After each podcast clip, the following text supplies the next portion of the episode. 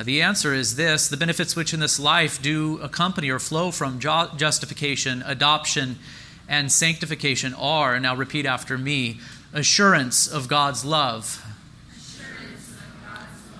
peace of conscience, peace of conscience, joy in the Holy Spirit, joy in the Holy Spirit, increase of grace, increase of grace, and perseverance therein to the end. Our scripture reading for this evening is Romans chapter 5. We will look at verses 1 through 5.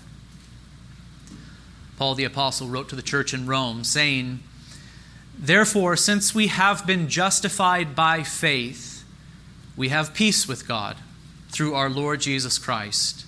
Through him we have also obtained access by faith into this grace in which we stand, and we rejoice in hope of the glory of God. Not only that, but we rejoice in our sufferings, knowing that suffering produces endurance, and endurance produces character, and character produces hope, and hope does not put us to shame, because God's love has been poured into our hearts through the Holy Spirit who has been given to us. So far, the reading of God's most holy word, may He add His blessing to the preaching of it this evening. So, justification, adoption, and sanctification are the primary benefits that come to those who have faith in Jesus. This is what we have been learning over the past number of weeks. All who are effectually called have faith in Jesus, and all who have faith in Jesus are justified, meaning they are pardoned of all their sins and clothed with the righteousness of Christ. No longer do they stand before God guilty and condemned. Instead, they stand before Him as innocent and pure because of Christ's finished work. All who have faith in Jesus are also adopted. They were once children of wrath, but through faith they are adopted as beloved children of God and are received into the family of God, and they receive a rich inheritance. And all who have faith in Jesus are also sanctified or made holy. They are sanctified personally, being renewed in the inner man after the image of God in true knowledge, righteousness, and holiness. And they are sanctified positionally, being set apart from the world as God's chosen and holy people. And they are also sanctified progressively, being over time made more and more holy in their way of life. And so those who are in Christ truly will mature. They will grow in wisdom. They will grow in obedience. They will learn to walk in a manner that is worthy. This is progressive sanctification. If you are in Christ, you are experiencing that even now. You are learning to live a holy life. And from these three fountainhead blessings, as I have called them, other blessings naturally flow. Or I might put it this way from these three foundational blessings, other blessings naturally grow. And to help us understand the relationship between the foundational or fountainhead blessings, as I've called them, and the blessings that grow from them or flow from them, let us think about justification as it occurs not in the Christian life, but in the world. I would like for you to imagine an accused criminal standing before a judge, and I would like for you also to imagine that judge slamming his gavel down while saying the words, not guilty. That legal declaration would be a great blessing. It would be the foundational or fountainhead blessing. But think of all of the other natural blessings that would accompany or flow from that original blessing of being declared not guilty. Because of the legal declaration, the accused would, would walk out of the courtroom a free man. That blessing of freedom would flow from the legal declaration of not guilty. A great weight would be lifted from his shoulders in the moment that he hears those words, not guilty. He would be free to return home to his family and friends, to enjoy their company. He would be free to work. He would be free from the fear of the threat of the law. And so you can see how the primary blessing of justification as a legal act would naturally produce many other blessings in the whole of life, perhaps too many blessings to even be mentioned here. Or we might also think of adoption as, occur, as it occurs, not in the Christian faith, but in the world. The one who is adopted, which is a legal arrangement at its core, by the way, enjoys many blessings as a result.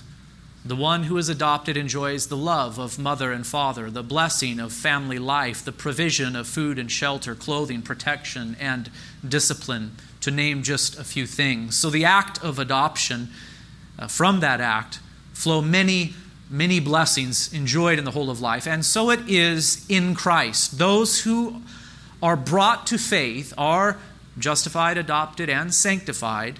And we are here saying that many, many blessings naturally flow from these fountainhead blessings. Paul does speak to this in that Romans 5 passage that we read at the beginning of the sermon. There, in that passage, his focus is on the benefits that flow from justification.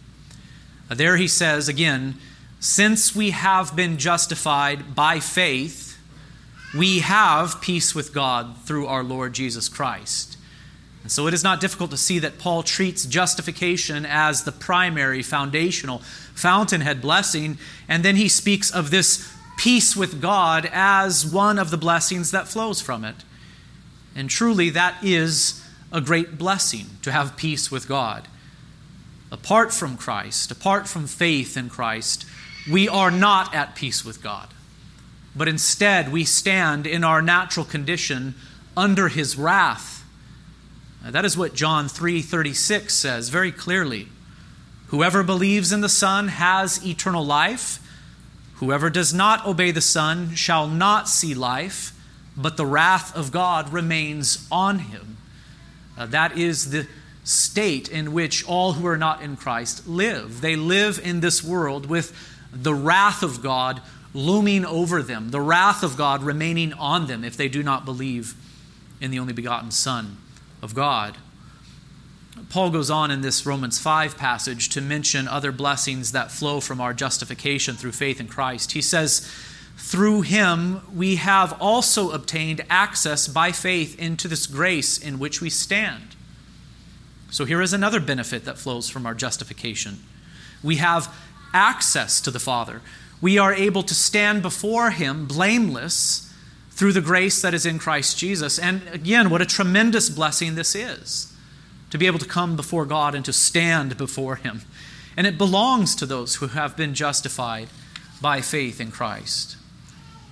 I do pray that those of you who have been in Christ for a long time, maybe even from childhood, would not forget what a blessing it is to stand before God guiltless and pure. Do you ever think of that? The fact that you are able to stand before God guiltless and pure is a tremendous blessing, and it is a blessing not enjoyed by the world. They stand before God guilty and condemned under his wrath. And I think they know it. Those not in Christ stand before God guilty. The wrath of God remains on them. And again, I think they know it. They may suppress that truth they may deny that they know it, but they know it. For the wrath of God is revealed from heaven against all ungodliness and unrighteousness of men who by their unrighteousness suppress the truth. For what can be known about God is plain to them because God has shown it to them. I'm here quoting from Romans chapter 1, verses 18 and 19. That, that passage in Romans tells us clearly that the world stands guilty before God. The natural world speaks of their guilt before God. They know it, but what do they do? They work very hard to suppress that reality, to, to suppress that truth uh, that is engraven upon their hearts and that is sensed by their conscience that is given to sin. Men and women who are not in Christ know that there is a God and that they have sinned against him. They may have learned to suppress that truth very effectively and thoroughly, but deep down, they know that they have sinned against God and will one day be judged by Him. And I am here saying that that is a terrible way to live. It is a terrible way to live, to have a conscience that is so burdened. And as I've said, most do find some way to suppress this knowledge. I think they must, in fact, if they are to survive. They must find some way. If they are not going to come to Christ for the forgiveness of sin, they must find some way to suppress that, that burden so that they can just function in life. They distract themselves with the things of this world. They pursue pleasure. They medicate. They labor diligently to form philosophies which deny the existence of God or the sinfulness of man so as to escape the knowledge that God exists and that he will one day judge all evil. And Some of them are very, very good at this act of suppression. They have to be if they are to cope. But those in Christ are free from this burden. They are justified. They stand before God righteous. They are at peace with God. This terrible burden of guilt has been lifted through faith in the Savior that God has provided, Christ Jesus our Lord. Having been justified, we are at peace with God.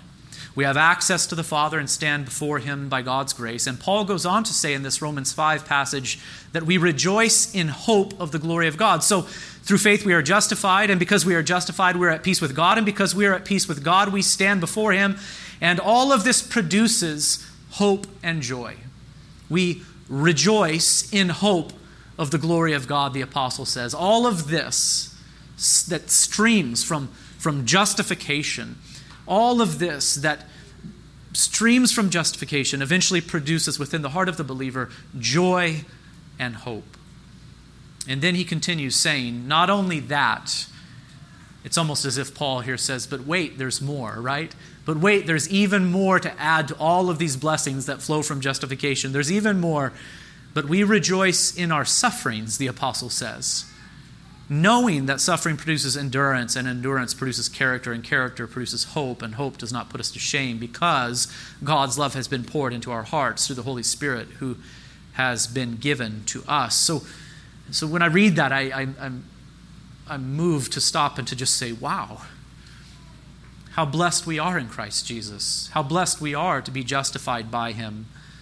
The one who has faith in Christ, the one who is justified and at peace with God, is, is even able to rejoice or to take joy in suffering. We have that ability if we are in Christ Jesus. We are able to rejoice or take joy in suffering. How?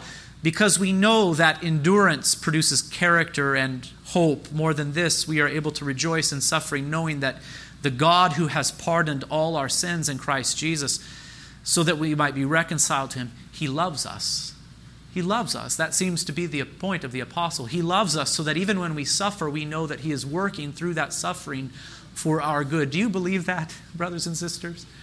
Do you really believe that?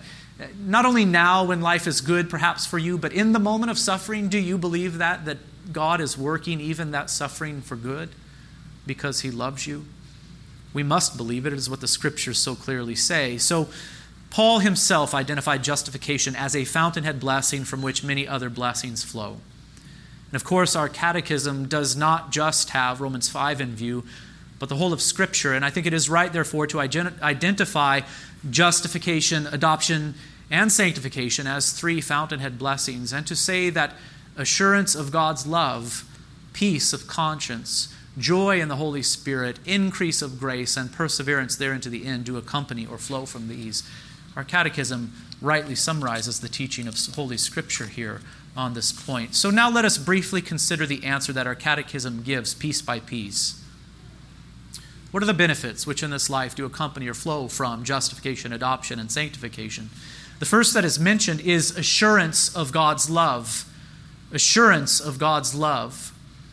Brothers and sisters, if you have faith in Christ, you have been justified, adopted, and sanctified, and you can rest assured that God loves you. He loves you, not because you were lovely, but because He ter- determined to set His love upon you. He loves you because He has determined to set His love upon you. 1 John 3 1 says, See what kind of love the Father has given to us that we should be called children of God, and so we are. You can hear a reference there to adoption, can't you? But the, the writer here, John, is, is saying to us, Look at how, how how marvelous the love of, of God is for us. He calls us his children. He has adopted us as his own, and, and so we are. We are his children. His love is great. And Paul in Romans 8:31 and following asks, What then shall we say to these things? If God is for us, who can be against us? He who, he who did not spare his own son, but gave him up for us all, how will he also uh, not with him graciously give us all things? Who shall bring any charge against God's elect? It is God who justifies. Who is to condemn? Christ Jesus is the one who died, more than that, who was raised, who is at the right hand of God, who is interceding for us. Who shall separate us from the love of Christ? Shall tribulation or distress or persecution or famine or nakedness or danger or sword? And what is Paul's answer a little bit further down? He says, No, in all these things we are more than conquerors through him who loved us. For I am sure that neither death, nor life, nor angels, nor rulers, nor things present, nor things to come, nor powers, nor height, nor depth, nor anything else in all creation will be able to separate us from the love of God in Christ Jesus our Lord. That should sound very familiar to you. It was a part of our liturgy even this morning, I think, wasn't it? As we recited this text together in a responsive reading. What is the point? If God has justified you in Christ Jesus, you may rest assured of his love for you. He loves you surely, and nothing can take that away from you. Nothing at all. You can't even take it away you, from yourself. God has set his love upon you. From the love of God in Christ Jesus our Lord, uh, nothing can separate us. And so, if you are justified, adopted, and sanctified, you have assurance of God's love. The second benefit mentioned is peace of conscience. If you are in Christ, then you are at peace with God, for your sins have been atoned for and your guilt removed. You are right with God because you have been clothed in Christ's righteousness. And this objective peace with God is the ground of the subjective peace that resides within your soul. Did you follow what I just said there? There is an objective peace of God that cannot be changed. You are actually, really at peace with God because of Christ's finished work on the cross. You were once enemies of God, but now you are beloved children. You are at peace with Him. This peace is not something that we even have to experience to make it true, it just flat out is true. You are at peace with God, and this objective peace, this reality that I'm here speaking of, is what makes subjective peace within your soul possible. This is what makes peace within your soul experientially possible. No longer is your conscience burdened by the reality of your sin and guilt and the sure expectation of judgment, for all of that has been removed by Christ. You really are at peace with God, and therefore you really do experience peace of conscience, or at least you should, or at least you should in the Christian life. The third benefit mentioned is joy in the Holy Spirit. We are said to have joy in the Holy Spirit, for it is the Holy Spirit that helps us and that gives us this joy. He ministers to our souls and reminds us of the benefits that are ours in Christ Jesus as He works with the Word of God. And if all that we have been saying regarding justification, adoption, and sanctification is true, which it certainly is, then how could you not have joy? Isn't that a good question to ask? If all of this is true, then how could you not have joy? Indeed, as has already been said, the Christian is able to rejoice even in the face of great tribulation. We are able to count it all joy when we meet trials of various kinds, for we know that the testing of our faith produces steadfastness, to quote here from James 1 2 through 3. We know that the God who loves us and the God we love works all things together for our good. The fourth benefit mentioned is increase of grace. The Christian is saved by the grace of God at the beginning, and the Christian does grow in grace until the very end. To increase in grace is to grow in Christ. And this is certainly one of the benefits that flows from justification, adoption, and sanctification.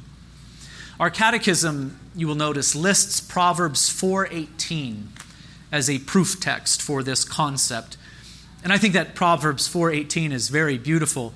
Uh, listen to it.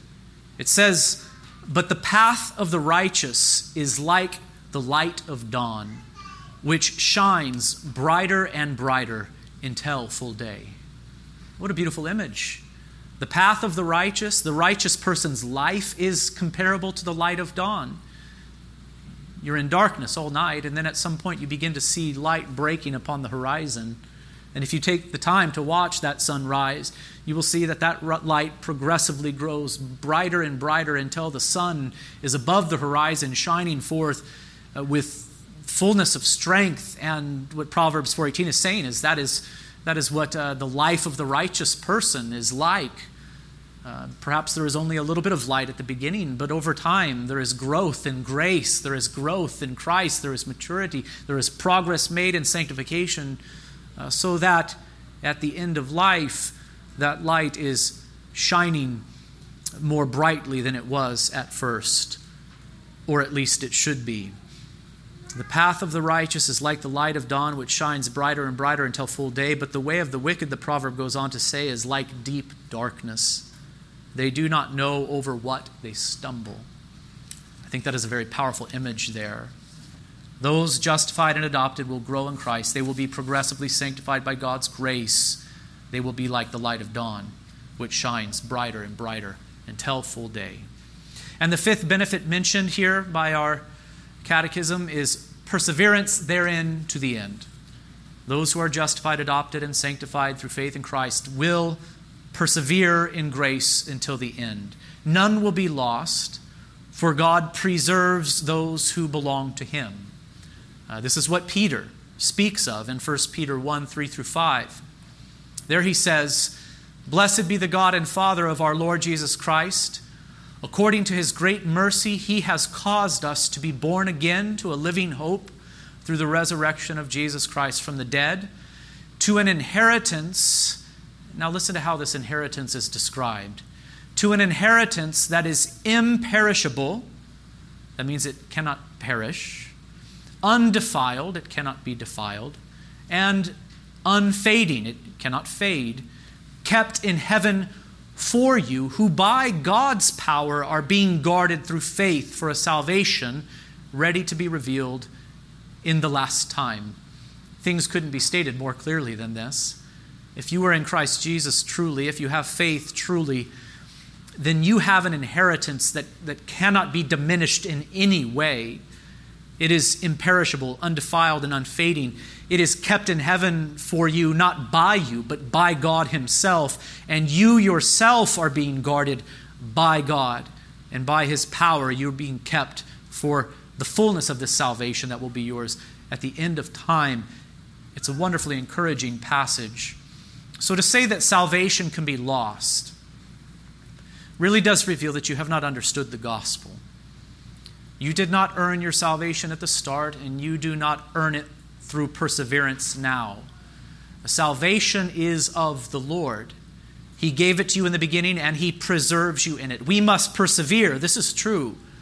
But we are preserved by God's grace. This is also true. Christ will keep all who are His. Yes, there are false professors. Yes, some make false professions of faith. And how do we know who they are? We know them by their fruits, the scriptures say. And as John says, they went out from us, but they were not of us, for if they had been of us, they would have continued with us. But they went out that it might become plain that they are all not of us. I think this is a very important passage here. Uh, of course, John, ministering in the early church, had to explain what we should think about those who profess Christ for a time and then walk away. And what does he say to us? Well, when they walk away from Christ and they deny him, it only shows that they were never really in Christ. They were never really in Christ or in the church truly. They were false professors. Uh, we must see this to be true. Those who truly belong to Christ will persevere until the very end. Though men may fool other men for a time, God is never fooled, for he knows who are his. He chose them in eternity past. Christ atoned for their sins, and he will bring them safely home. They have, to quote Peter again, that inheritance that is imperishable, undefiled, and unfading, kept in heaven for them, who by God's power are being guarded through faith for salvation, ready to be revealed in the last time. Friends, these doctrines that I'm presenting to you are very practical.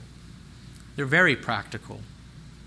How important it is for you to know what is yours in Christ Jesus.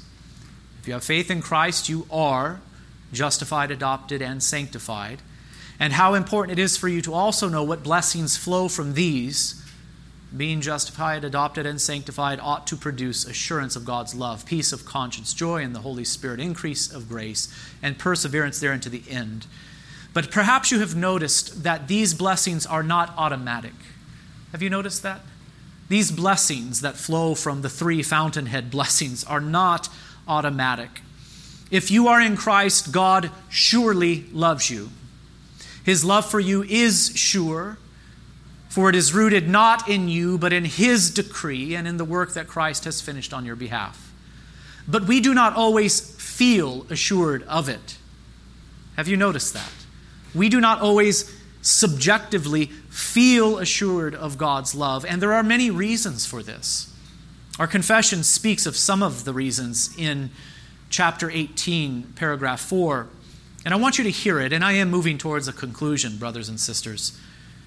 Chapter 18, paragraph 4 of our confession says that true believers, true believers, may have the assurance of their salvation diverse ways shaken, in different ways shaken, diminished and intermitted, as by negligence in preserving it, by falling into some special sin which woundeth the conscience and grieveth the spirit, by some sudden or vehement temptation, by God's withdrawing the light of his countenance and suffering even such as fear him to walk in darkness and to have no light Yet are they never destitute of the seed of God and the life of faith, that love of Christ and the brethren, that sincerity of heart and conscience of duty, out of which, by the operation of the Spirit, this assurance may in due time be revived, and by the which, in the meantime, they are preserved from utter despair. I don't have the time to unpack all of that for you. You can go and look at that quote for yourself from London Baptist Confession, chapter 18, paragraph 4. But it is a beautiful statement, I think. It acknowledges that though our salvation is sure, we do not always feel the assurance. And there are very many reasons for that. It may be that we have given in to some temptation and we have committed some sin so that we have lost that subjective sense of the love of God for us or the assurance of our salvation. It may be that we're just going through a difficult time. It may be uh, that we have neglected to preserve this sense of assurance by not reading the scriptures or neglecting the fellowship or some other thing. There are many reasons for it. Again, we do not always feel assured of God's love, but we should. For God love for God's love for us in Christ is sure. I could say the same thing about the other benefits which flow from justification, adoption, and sanctification. They are not automatic. They are unshakably ours, but we must pursue them. Again, assurance of God's love, peace of conscience, joy in the Holy Spirit, increase of grace, and perseverance therein to the end.